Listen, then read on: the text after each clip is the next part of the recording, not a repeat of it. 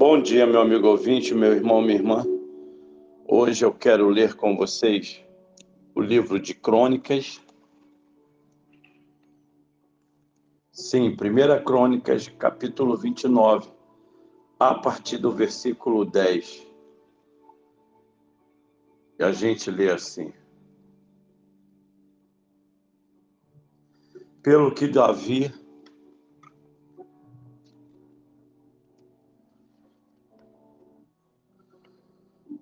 louvou ao Senhor perante os olhos de toda a congregação e disse: Bendito és tu, Senhor, Deus de nosso Pai Israel, de eternidade em eternidade. Tua é, Senhor, a magnificência e o poder e a honra e a vitória e a majestade, porque teu é tudo quanto há nos céus e na terra. Teu é, Senhor, o reino, e tu te exaltaste sobre todos como chefe. Riquezas e glória vêm diante de ti, e tu dominas sobre tudo, e na tua mão há força e poder, e na tua mão está o engrandecer e dar força a tudo. Agora, pois, ó Deus nosso, Graças te damos e louvamos o teu nome, da tua glória. Porque quem sou eu e quem é o meu povo, que tivéssemos poder para tão voluntariamente dar semelhantes coisas, porque tudo vem de ti e da tua mão todamos. Porque somos estranhos diante de ti e peregrinos como todos os nossos pais. Como a sombra são os nossos dias sobre a terra, e não há outro. Sim, não há outro. Esperança.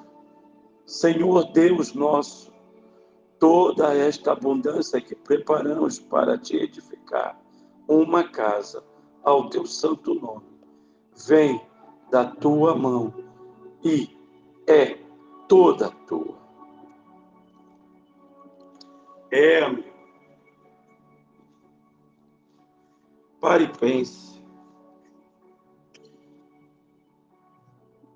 Ainda nessa história, um atendente público de um museu recebeu a seguinte instrução para o seu trabalho: guie as pessoas até as obras.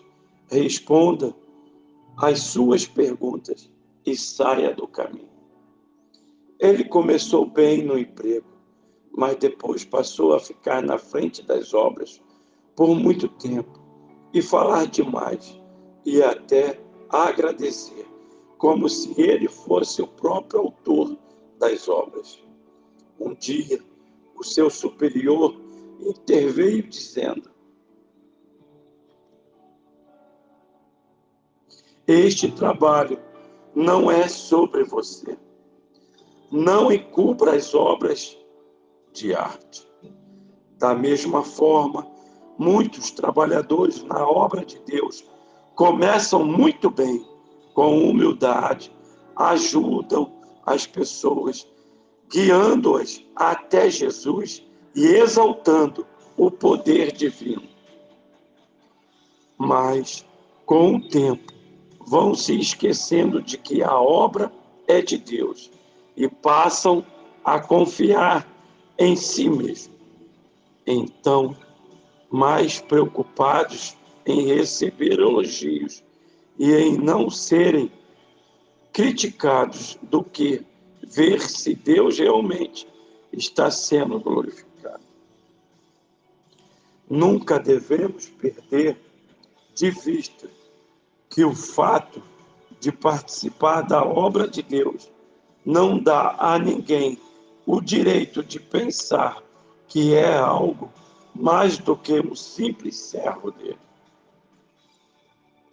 Ainda assim, quem serve a Deus deve sempre lembrar que é apenas um mensageiro, um canal. Tudo o que faz é em nome de Deus e com a capacitação dada por Ele. Da mesma forma que um pincel não é elogiado por ter pintado um lindo quadro e um holofote não é exaltado por mostrar a beleza de um grande prédio. Todo elogio e toda exaltação cabem a Deus e não às pessoas.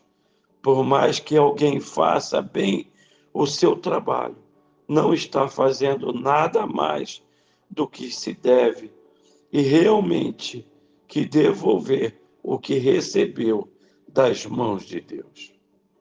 Se servimos a Deus, que nos mantenhamos sempre fiéis a Ele, que os nossos lábios o louvem continuamente, que a nossa vida demonstre o amor que temos por nosso Senhor e que nosso prazer seja absoluto domínio de Deus sobre nós. Toda a glória seja dada somente a Ele, somente ao Senhor. Dai glória ao Senhor. Não a nós, Senhor, não a nós, Senhor. Nenhuma glória para nós, mas ao teu nome. Bendito Pai. Que Deus te abençoe, que Deus te ajude.